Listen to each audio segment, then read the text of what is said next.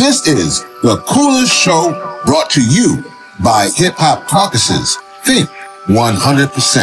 It's the coolest show you know, keep the culture connected. It's the coolest show you know, in your ear, yeah, respected. Expert level information, entertainment, education. Rev here, we got you covered as you hit your destination. Climate rules everything around me. Cream. For those who lost focus, close your eyes and just dream. Open your third eye, now the world is your off. Coolest, coolest show you know, it's the hip hop caucus.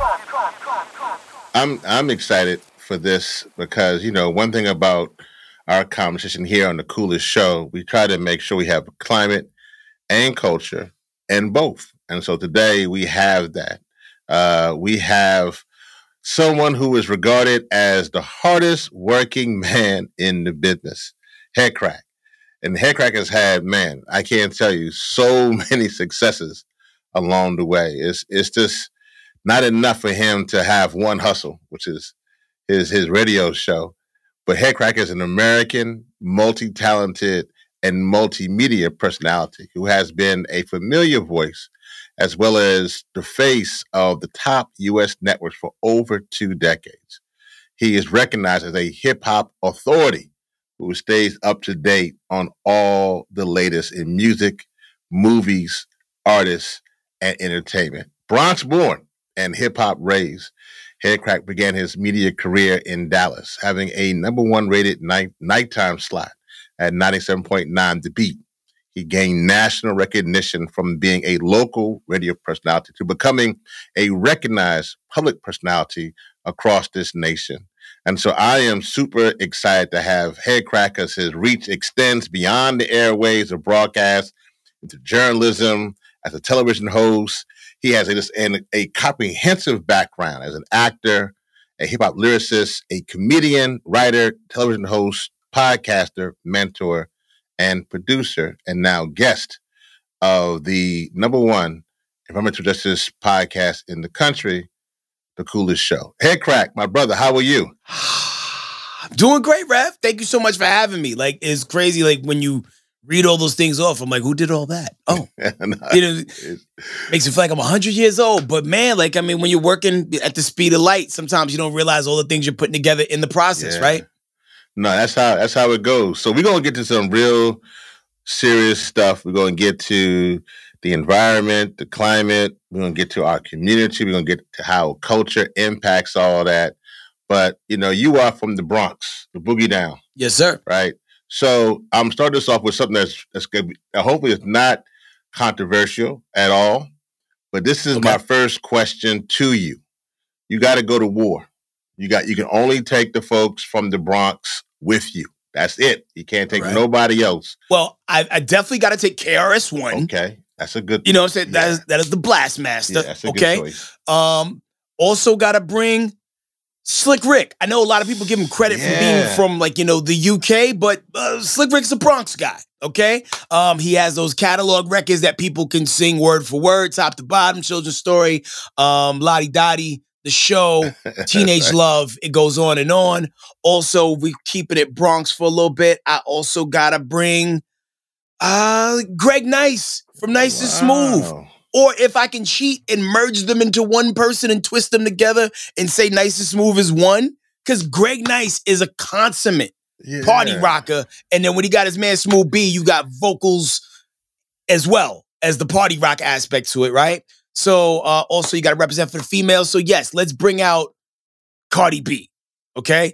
Cardi B got to be there. And last but not least, um, you know, some diversity because uh, you know, we ain't the only ones that built this culture. Gotta bring out uh, you know, the Boricua himself, the one and only Fat Joseph. Yeah. Cause uh he is also has an extensive catalog that I feel like is stand up against just about anybody. So I, I, think I like my odds with this squad right here. That's a Final Four squad. If we got to, can, can, I pull a Bronx host? Can Tracy Morgan? I like that. Host the I, battle. I like, you know I, I like you bringing a home field advantage in that. I like that a lot. and he gonna keep the crowd laughing and entertained too. So that's also a plus side as well. Oh man. Well, there you go, folks. You got Headkracks Five from the Bronx. You heard it right here. So lock it in in that process.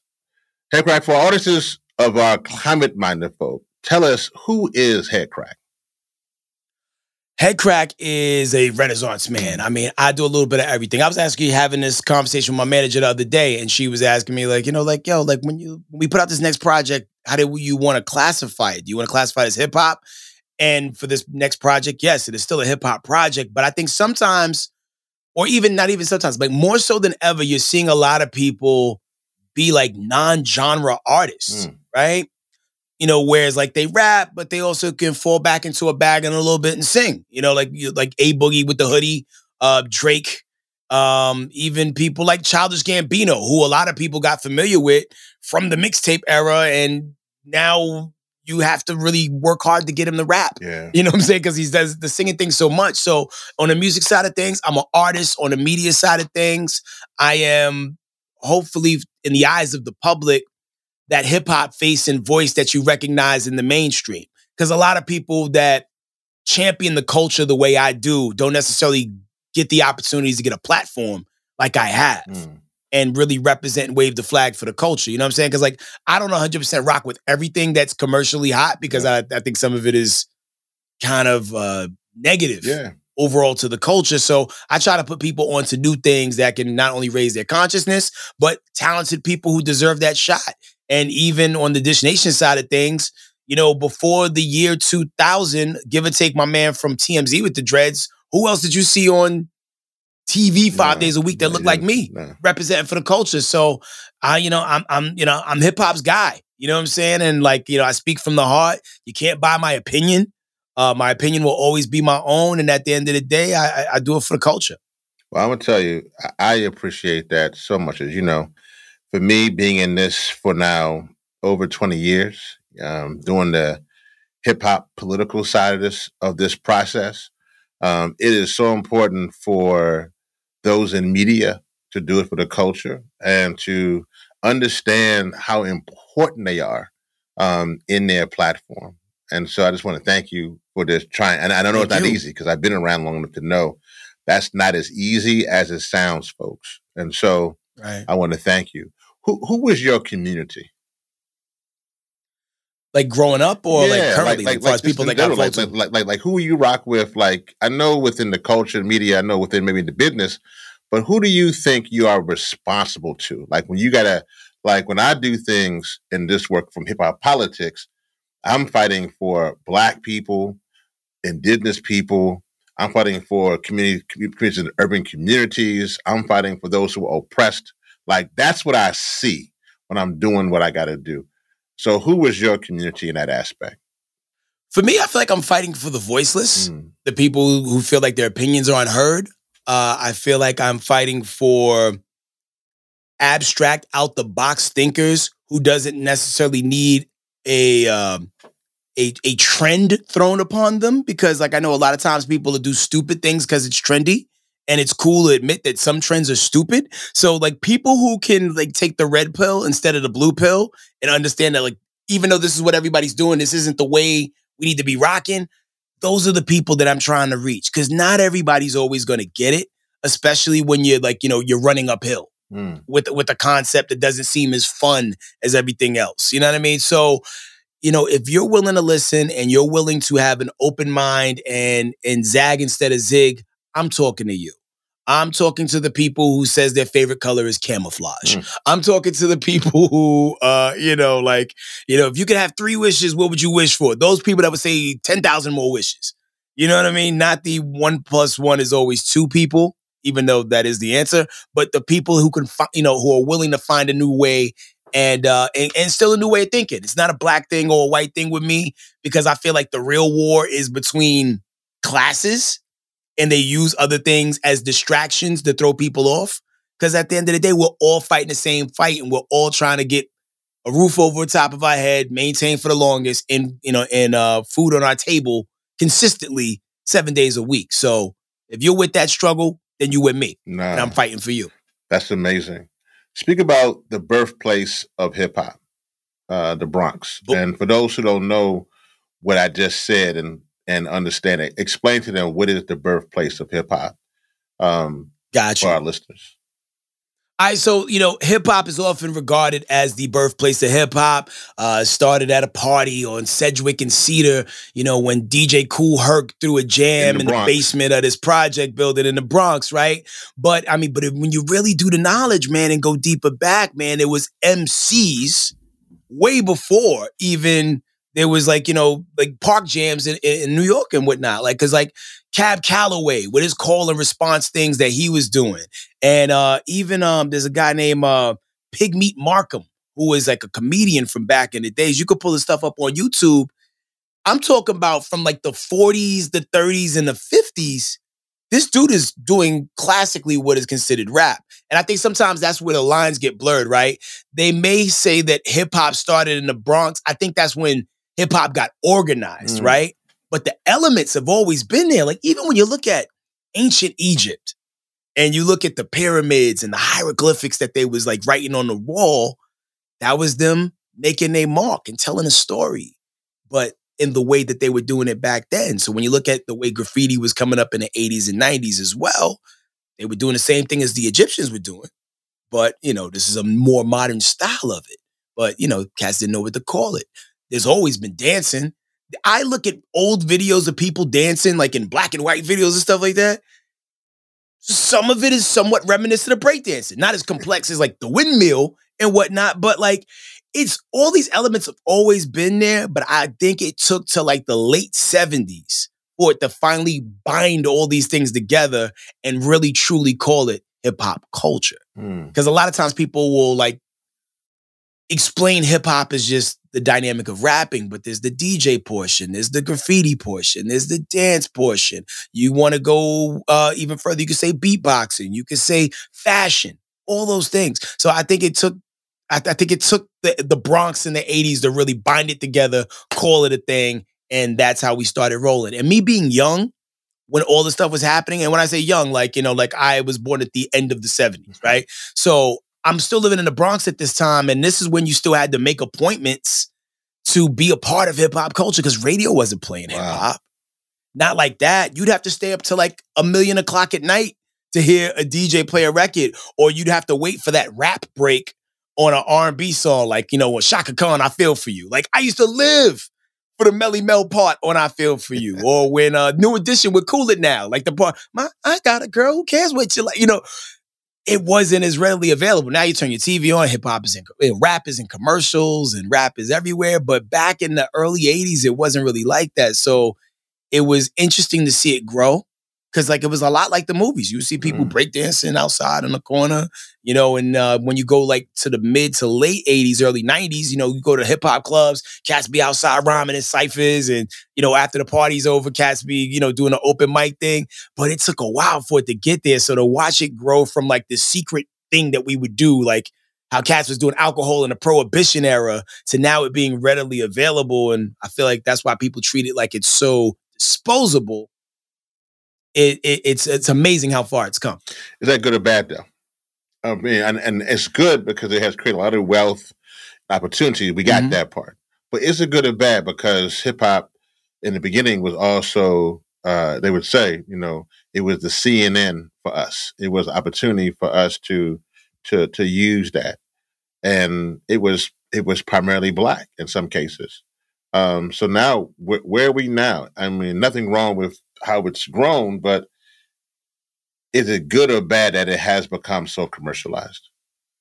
I think it's good because it's created so many jobs and opportunities for so many people. You know what I mean? There's so many people who eat off the culture. Unfortunately, the people that get the larger plates don't necessarily always look like us. Mm. And that is something that I sometimes have a problem with when I see people who are considered gatekeepers, mm. who are more so occupying a space and place of like, yeah, pay me for this interview and uh, you know, we'll help you out. You know what I mean? And it's just like, well, you're kind of a guest in the culture and you're eating off the culture. If it wasn't for the culture, you wouldn't be here. So, you know, like those certain things I kind of have a problem with. But um overall, I, I think it I think if you talk to multiple people about their um their exposure to hip hop and the type of good or bad hip hop, I think you'll get different answers because you, I'll talk to somebody who knows who NBA YoungBoy is, but have no idea who Pharoahe Monch hmm. is. Hmm. And then I could talk to somebody who knows who Pharoahe Monch is, a female in her mid 20s, early 20s, who has no idea who the baby is. So people are finding what they like and what they're into, but you know, you almost got to find your tribe. You know, and and the crazy thing is it's truly always been that way.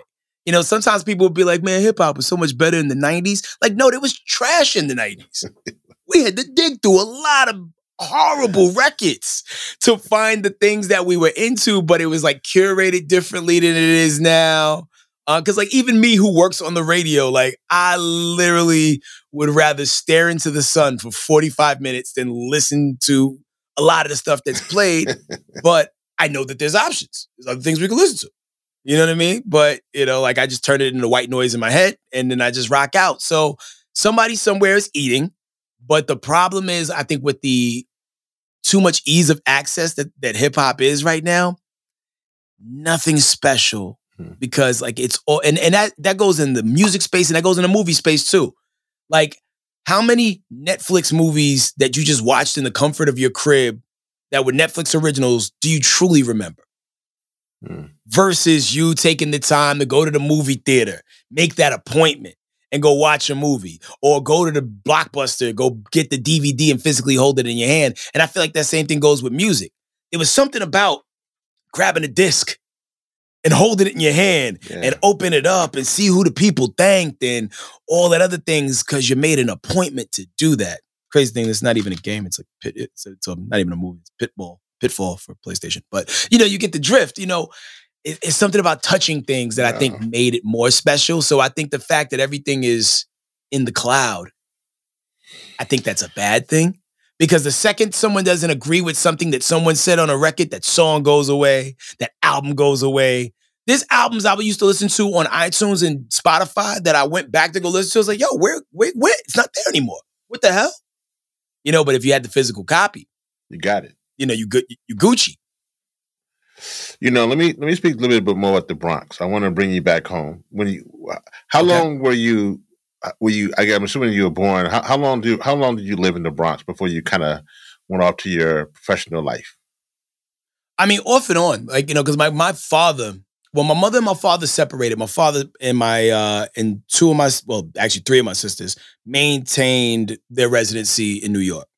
And so I would go back and forth most of my life from Texas to New York. I'd be in New York one year, Texas another year, Texas two years, New York another year. So, like, I would say I spent like pretty much a third of my life in New York, third of my life in Texas, and my third act is playing out right now in Atlanta. So, I was in and out the whole time. So I got to see the the the uptick in the crack epidemic, the downtick in the crack epidemic, and the way crime reshuffled and it, it was interesting to see the transition. So like, you know, even when I wasn't there full time, like I got a chance to, you know, stick my toe back in the water and see the changes, you know, and it's crazy. When I go back to New York now, it's unrecognizable mm. because so much has changed and everybody's getting priced out. Yeah, so th- that that leads to my my question because I just wanted, and so you actually were in three: Atlanta, Dallas, and in the Bronx. But to the Bronx, one thing I've said on on this show has been that part of the birthplace of hip hop is also part of the birth aspects to the climate movement. Um, okay. So when the Bronx Causeway is built by Robert Moses, um, and it literally divides the Bronx, and it causes redlining, and literally creates, you mentioned before, from the crack epidemic and just horrific poverty. And to be honest, it's it literally is a way of uh, white flight and folks literally passing over the community. In that aspect, um, the pollution, the poverty is created by the highways that are created in that system. And in many cases, the, the, the pollution that is actually then put into the Bronx, in many cases, literally harms that community. Literally making that how hip hop actually comes to be is literally out of the pollution and poverty. When you hear that kind of analogy, then of of hip hop, kind of put with, if I'm into justice, how does that make you feel? Actually, Um, it feels accurate yeah. because I've saw it. I've seen it with my own eyes. Like the Bronx was the dirtiest borough in New York.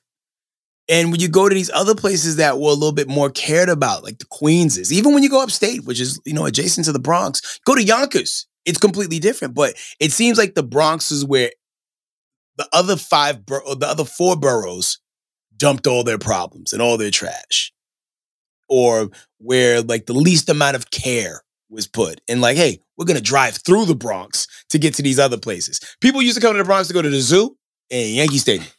And other than that, if you live there, it just, you know, it was what it was, you know? So yeah, no, th- th- that's a great, that's a great view to put on there because I never really thought about it like that. But when you, when you put it, when you put it in that perspective, yeah, you're absolutely right. Yeah. And, and I think, you know, when you look at historically, the places where there's the most adversity, the lack of things, and the maximum amount of grime, that's sometimes where you get the trendiest art and the greatest things because people are looking for that escape. Mm. You, you see it in Detroit, why like so many artists from Detroit are just notoriously good because like you know they come from just they look they looked at as the you know the, the grimiest of the grimiest, the lowest of the lowest. It's, it's the city no one cares about, but and that creates art and creativity because people are looking for an escape and they do that through art. So I, I, you know, so it takes those bad things to make that positive flip. I feel. Yeah, no, I mean I'm with you, but but how do we make having a political analysis part of the okay. culture beyond what we hear on AM or talk radio? Is it only when we experience a loss or a big business merger like Beats by Dr. Dre or whatever that it becomes relevant. How do we take this to the next level within our just our normal cultural conversation? I think continuing to beat the drum and and and and bring light to these narratives because I think a lot of times people overlook things. There's certain artists who you only hear their music when they die, mm. Or if they pass away. You know, and and like we have to talk about things on more of a regular basis just to bring awareness to it and not just when something bad happens or when we need to make a point because you know a lot of people don't have an opportunity to you know tap into a podcast like the coolest show to have that aha moment so we just have to elevate the voices of the people who know how to make those analogies so more people can hear the word and hear the narrative. Because like sometimes it's just about you know if i like just showed just your head on the camera and just a little bit of a tree i mean a little bit of plant life behind you it looks like there's marijuana behind you. But if i zoom out you'll realize that there's there's other plants. So i think we're seeing so much of a smaller picture and not a larger picture that we have to like you know pull the lens back so we can get more of the other narratives that you know, are popping out there. It is, that is marijuana. It is. Our first, when I first campaigned at the Hip Hop Caucus was actually green the block. There's at least another plant, though. No, no, no, there, no. no I'm just saying. I, I, I'm with you because when we had our first campaign, green the block, everybody was like, "Yo, we with that." It was like, "Yes, climate change." Oh, that kind of green the block. it's like, okay, man, we, we not talking but it works. You know, listen, we, we we try to make out everything work though. We try to figure out what gets our folks going. I mean, but it's it's all necessary, man. Like you know, even in the marijuana space, there's so many pharmacists that are prescribing drugs right now that marijuana would do a way better job than the chemicals that you're about to prescribe to a person, mm. and and it's just a matter of just getting people out of that old way of thinking that oh man, weed is a is is a bad drug. It's a gateway. No, there's a lot of people that weed helps, but there's also a lot of people that weed messed up too. But you just have to know what's right for you. Nah. You know, at the at the end of the day. And the crazy thing is we live in a country where like, hey, I'm chilling in this state. I can smoke all the weed I want. I drive over the state line. I'm in cuffs. You know, and that in itself is ridiculous. No, and that's... when you repeat it to yourself five times, you're like, yo, how is this a thing? Why is this a thing? And I know, like, you know, incarceration, putting people behind bars is big business, but we, you know, we got to cut that out because in the true scope of everything, it is slavery. Mm. You know, taking a human being, getting free labor, getting free money just because you have that person in captivity is slavery. Mm. It is people doing real crimes, and you going to holler at my man because he, you know, he had an ounce, you know, or you know, it's ridiculous. You know, as you mentioned that Headkrack, I, want to kind of, I want to kind of stay there, but ask you, you know, I've been doing this, like I said, for two decades, and in doing this work, I've been around a lot and seen a lot, as you can imagine. Um, from my early days of working with Russell and Diddy and Jay Z up until Ciara, 2 Chainz, T.I., you you name it, and that's a lot. And being at the cusp of a lot of this, trying to and recognizing how power how powerful our culture our culture is.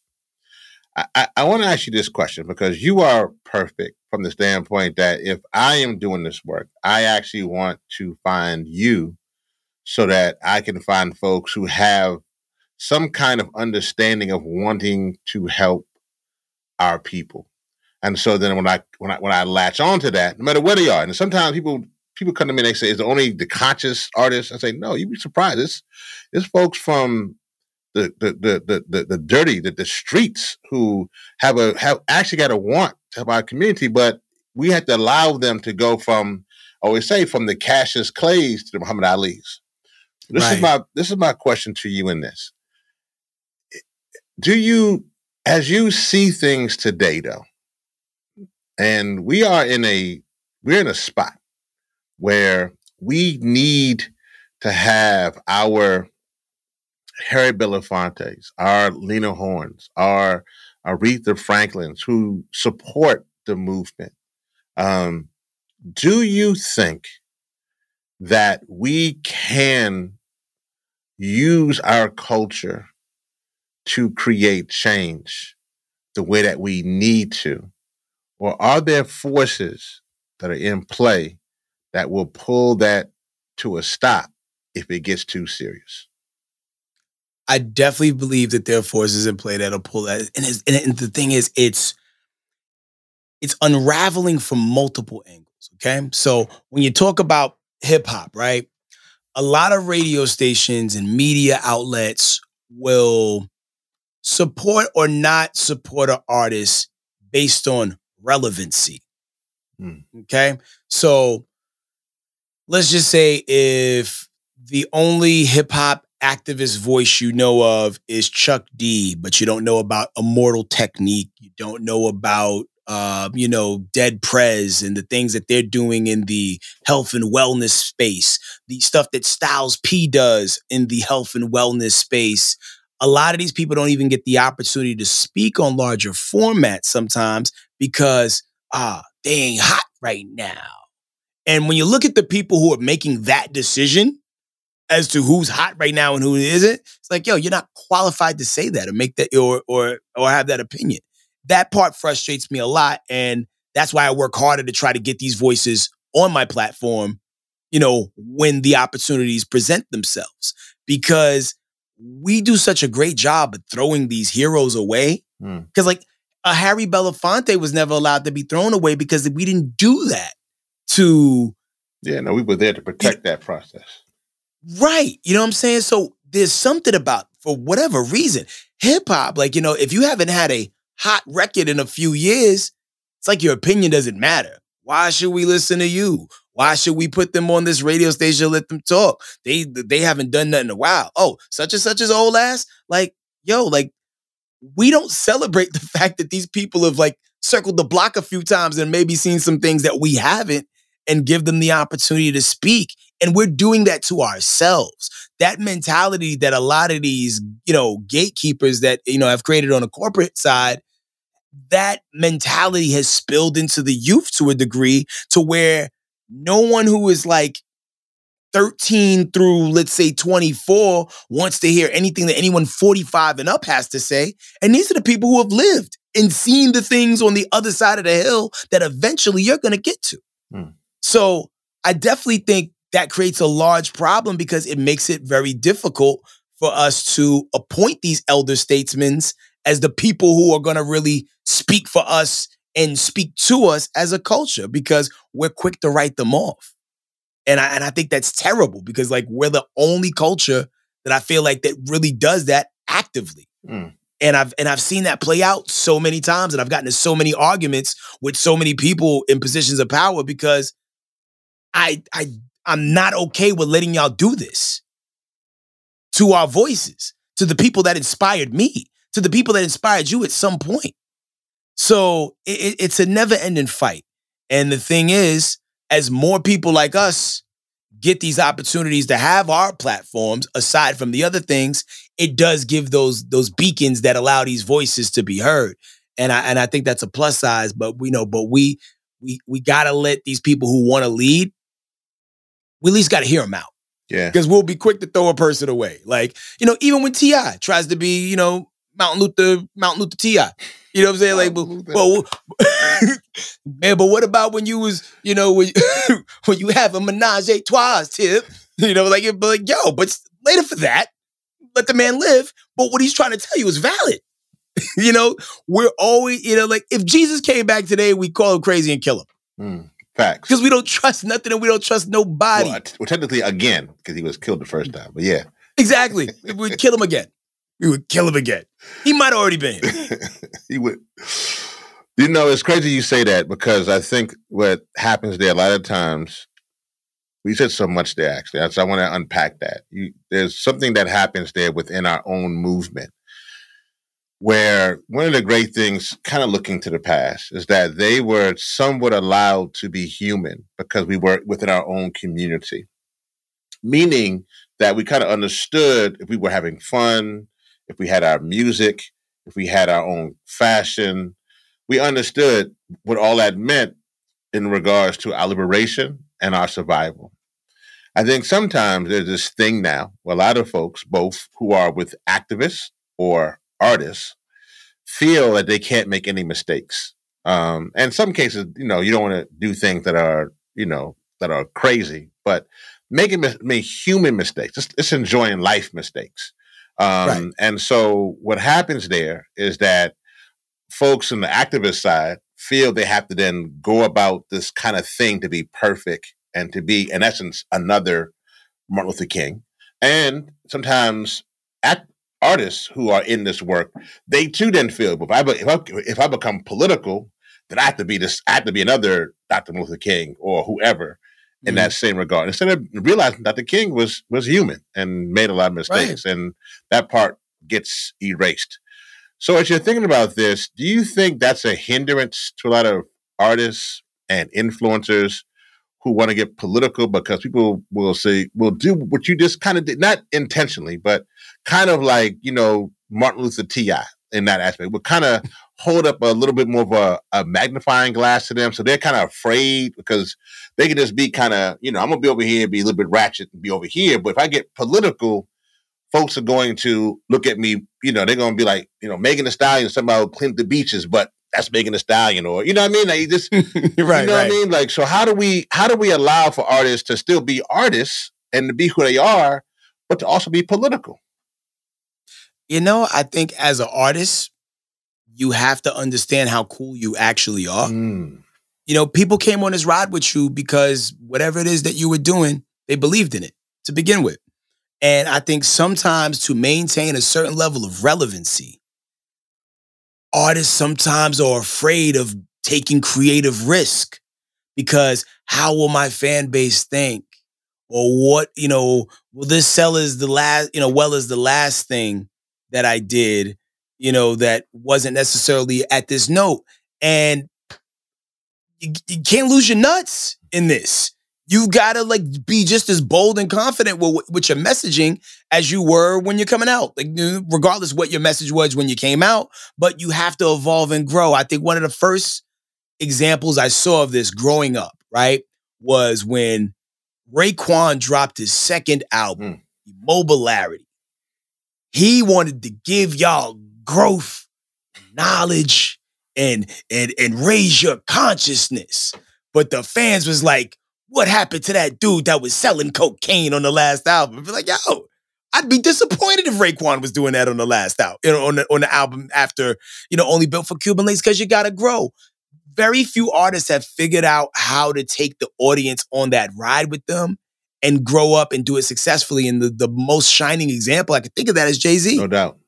You know, but he made the type of risk that one could make when you've amassed this certain amount of dollars and it doesn't matter how many copies your album sells because you kind of fixed the fight to make sure the you know the units do what they're supposed to do anyway and people listen to Jay-Z and I think people need to take a book out of Jay-Z's uh, take a page out of Jay-Z's book and figure out how to apply that science to what it is they do. And I got to commend T.I. because there was a few albums that he really wanted to show y'all the growth and they paid him in crickets, you know, and it's just unfortunate because you can't expect these people to not evolve hmm. and and and not get to a different place. Cause like if you started if, if you were trapping on your first album in 2001 and we're still trapping in 2020, you're a terrible trapper.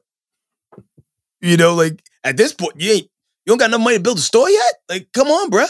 You know, like, really? You out there still serving nicks on Bankhead? Like, no one's gonna believe that. So we have to let our people, we have to grow up and we have to let our artists that we love grow up too. And I know, like I mentioned T.I. Jay-Z, but I mean, there are other examples, but I think those are two of the most notable ones who have made like really good attempts. I mean, even even with Kendrick Lamar, like as many messages as Kendrick Lamar was dropping, radio didn't let him be great. So he said, "Pull up, drink, pull up, drink."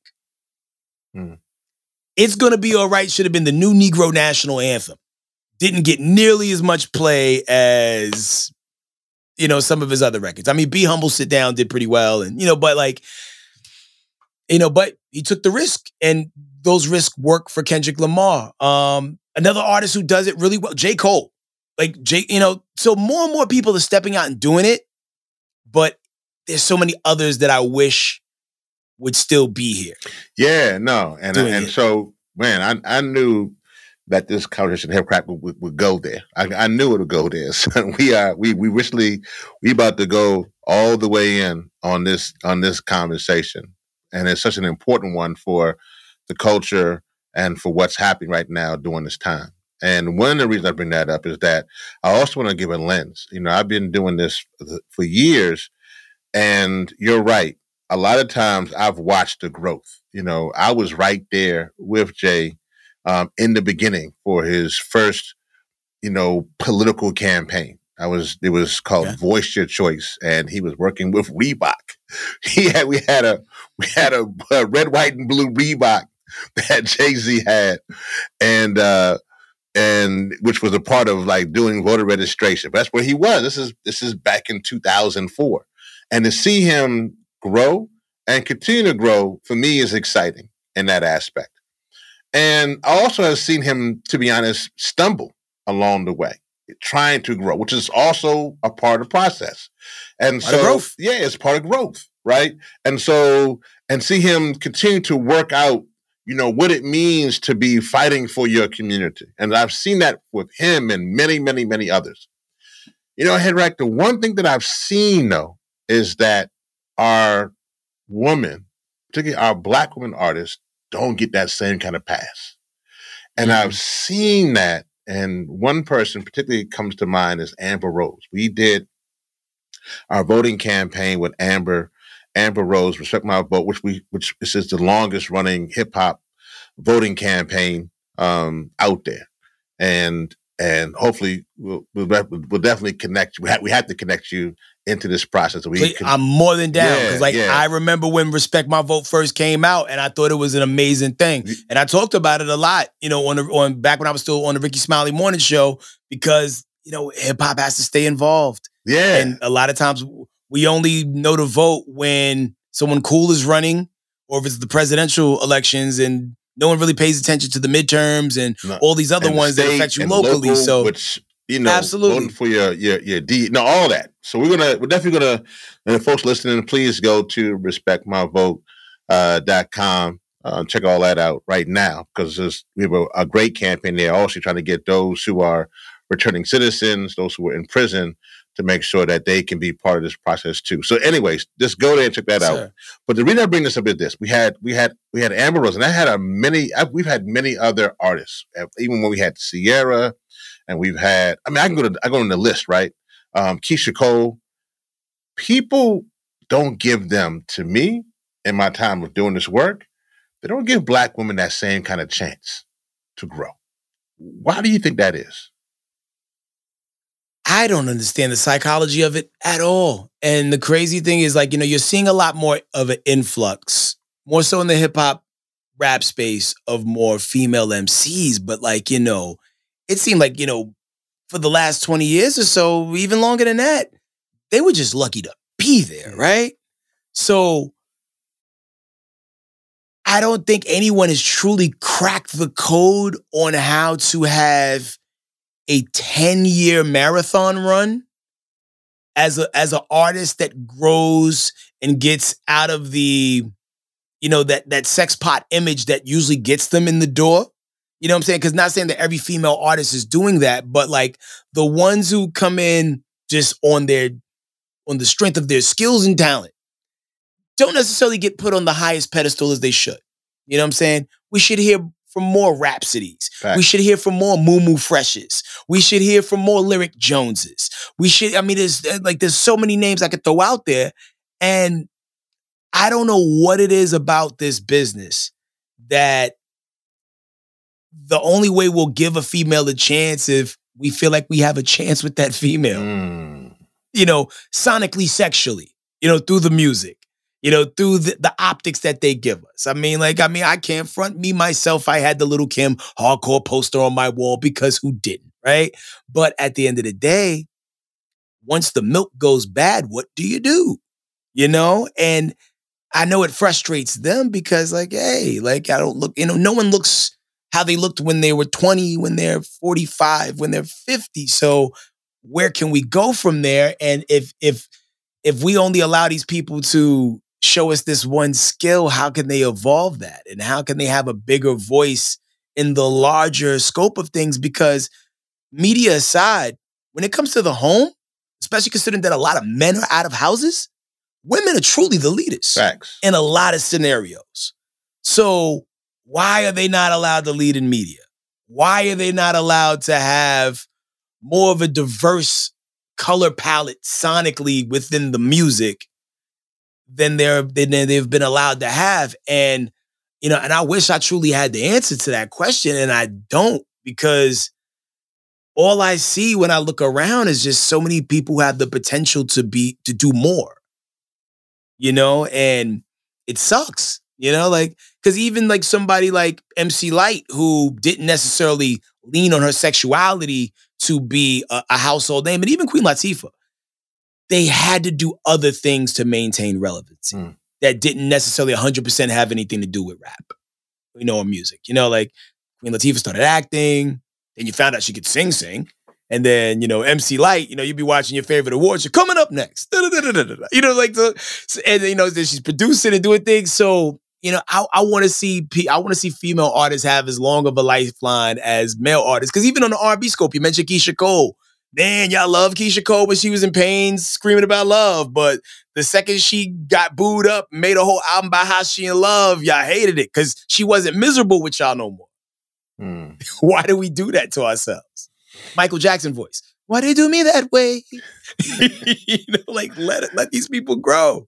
No, that that's real, and I and I think I was I was, this is a shout out for Hip Hop Caucus. You know, when I came into this, I saw this a lot and I just saw some things that just to me wasn't cool. How particularly mm-hmm. a lot of the women artists were treated, and and having the platform that I have, hip hop caucus, I was like, well, I'm gonna do what I can do. I'm gonna try to change that. I'm gonna try to make sure they have a role, and it isn't a role where they have to feel any old kind of way. And I want them to to to have that space. And I and I agree with you. I do think that, um, particularly um, our women. Uh, there, as you know, there, there is no revolution without women, and so right. I think that you know we we we have to make sure we understand that. So I am hopeful that what we are doing on the hip hop political side that that carries over. I think it's carry over regardless. I think that you know they're not going to wait. I think that they're not waiting, and so we. I'm glad to hear you be encouraging in that aspect.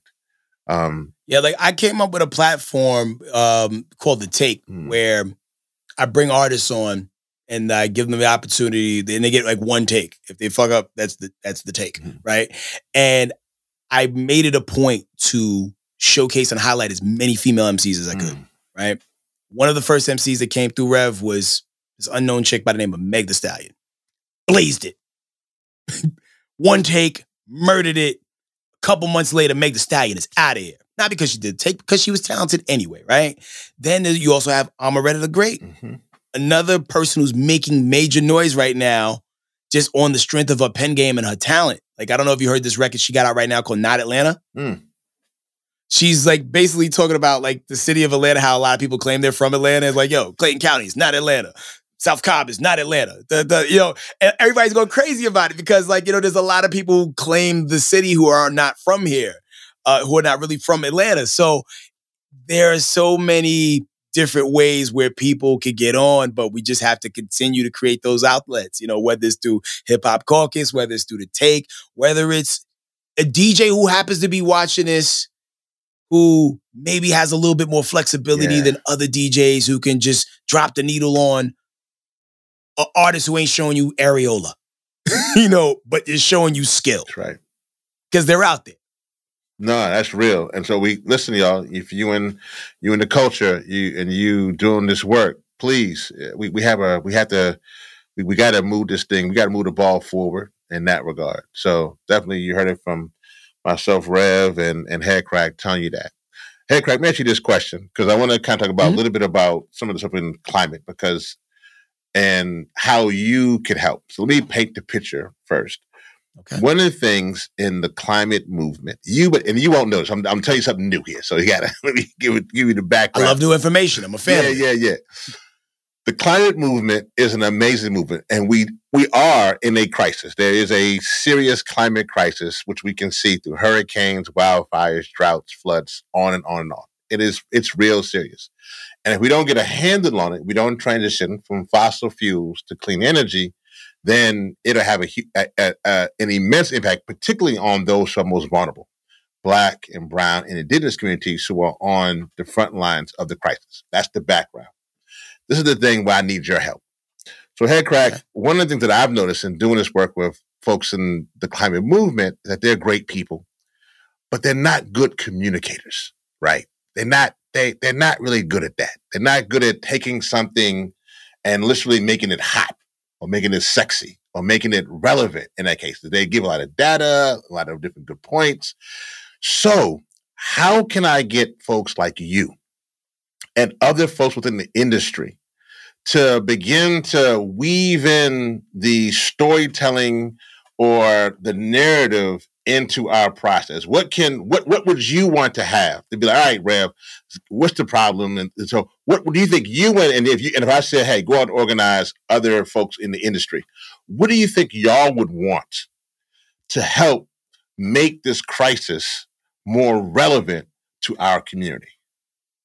Well, for me personally, I am usually at my best when I'm armed with information. So I always try to make it a point to learn something new every day or like get some, you know, get a fact that I didn't know. Like earlier when you was telling me about how like, you know, when the Bronx was created, the way they did the overpasses so white people didn't have to stop.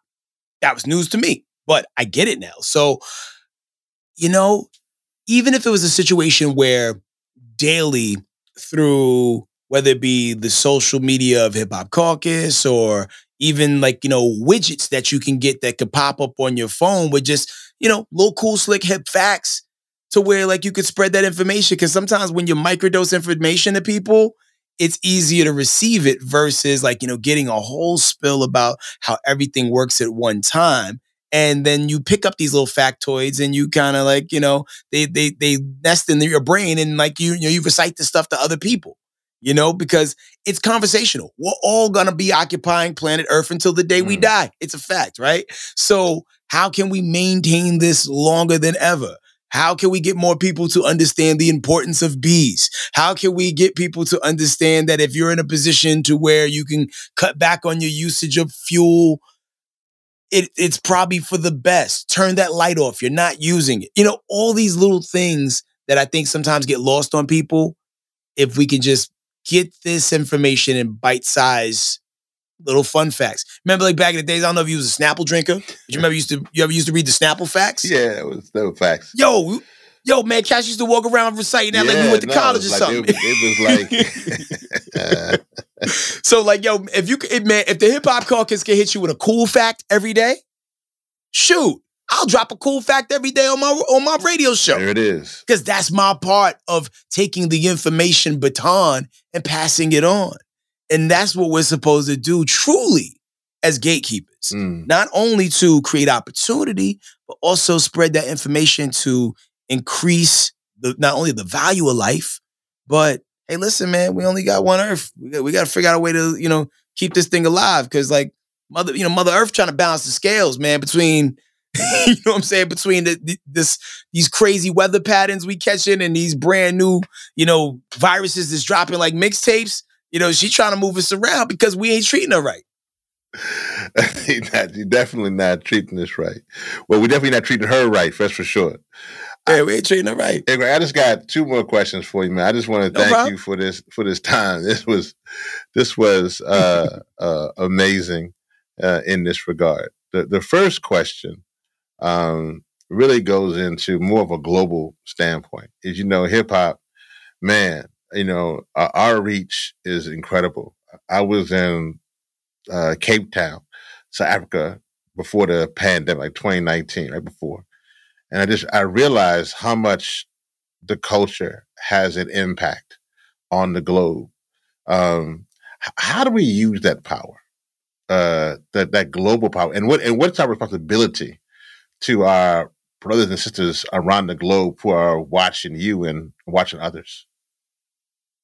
You know, the tricky thing, I, I, I feel like, you know, more so than ever before, I'm seeing it utilized. You know, before the only voices that people were hearing from within the culture were coming from here. And now, as we're peeling the veil back from the on the rest of the globe, you start to hear these voices that are speaking in languages we don't know, but they're speaking our language of hip hop. Mm. And they're really galvanizing the people. So I think the only thing that we can do better is maybe network a little bit more with our brothers and sisters across the pond because I don't think we understand each other's plight in its entirety. You know, because we still have people over here in America who ignorantly think, you know, our brothers and sisters in Africa is out there rocking grass skirts because they don't have the access. Well, okay, they don't utilize the access to the information. I mean, we can Google anything these days, but I think ignorance keeps us in our corner sometimes. Mm. And I think if we could create more uh, pipelines to where we can have similar dialogue with people on the other side of the country, just to understand what their plight and the things that they're going through are, I think we'll, we'll realize that we have a lot more in common and that we also have a lot more that we need to learn about other parts of the world. Some people only know about the happenings in their own state, city, and town. There's some people in New York who have never left their borough. You know, there's some people who have never left their particular state. So we have to use all this technology that we have right now that our people didn't have before us and use that to continue to make the world smaller and get the information from, you know, people around the world who are going through a similar experience, but with different circumstances. And I think the more we understand that about them, the more they can understand about us. And I think we can move better and just be armed with more information. Yeah, well said. How can people best support you, find you, uh, all that good stuff? Yo, man, um, I got a YouTube channel, youtube.com forward slash Headkrack. Sometimes I'm throwing new music videos up there. Sometimes I'm throwing an interview up there. My most recent one, I got a as many people as I can get from New Edition. Uh, I, got, I, got, Johnny Gill, I got uh, Ricky Bell, and I got uh, Ronnie DeVoe. And uh, they they on tour right now. They doing amazing things. Their their show is amazing. Um, also, you know, I'm talking to you know a bunch of different uh, hip hop artists and whatnot, and uh, also my YouTube channel, uh, YouTube. I mean, not YouTube. Uh, also my Instagram page, Instagram.com forward slash Headkrack. Uh, subscribe to me on Spotify. Got brand new music coming, a new EP coming out soon called Microdose. Mm-hmm. And I also have another project that I'm cooking up with my man D Cross that's sounding crazy. And uh, also don't forget my work with my three man hip hop group, the Bodega Brothers, with like the United Colors of Benetton, except with raps. You know what I mean? So, uh, you know, staying working, staying creative, trying to motivate the people and keep myself motivated in the process. Oh man, my brother, I appreciate you so much. And that I appreciate you, Rav. Yeah. And that's our guest today. And he is Headkrack, host of the Morning Hustle in this nation. And I am Rev Yearwood, your host of The Coolest Show. Like what you heard on this episode? Make sure you subscribe to the podcast. Follow us at Think 100 Climate and at Hip Hop Caucus on Instagram, Twitter, and Facebook. Visit thecoolestshow.com where you can take action for climate justice right now. You can also learn more about this podcast and donate to Think 100%, which is a non-profit project. Thank you for listening and all power to the It's the coolest show you know. It's the coolest show you know.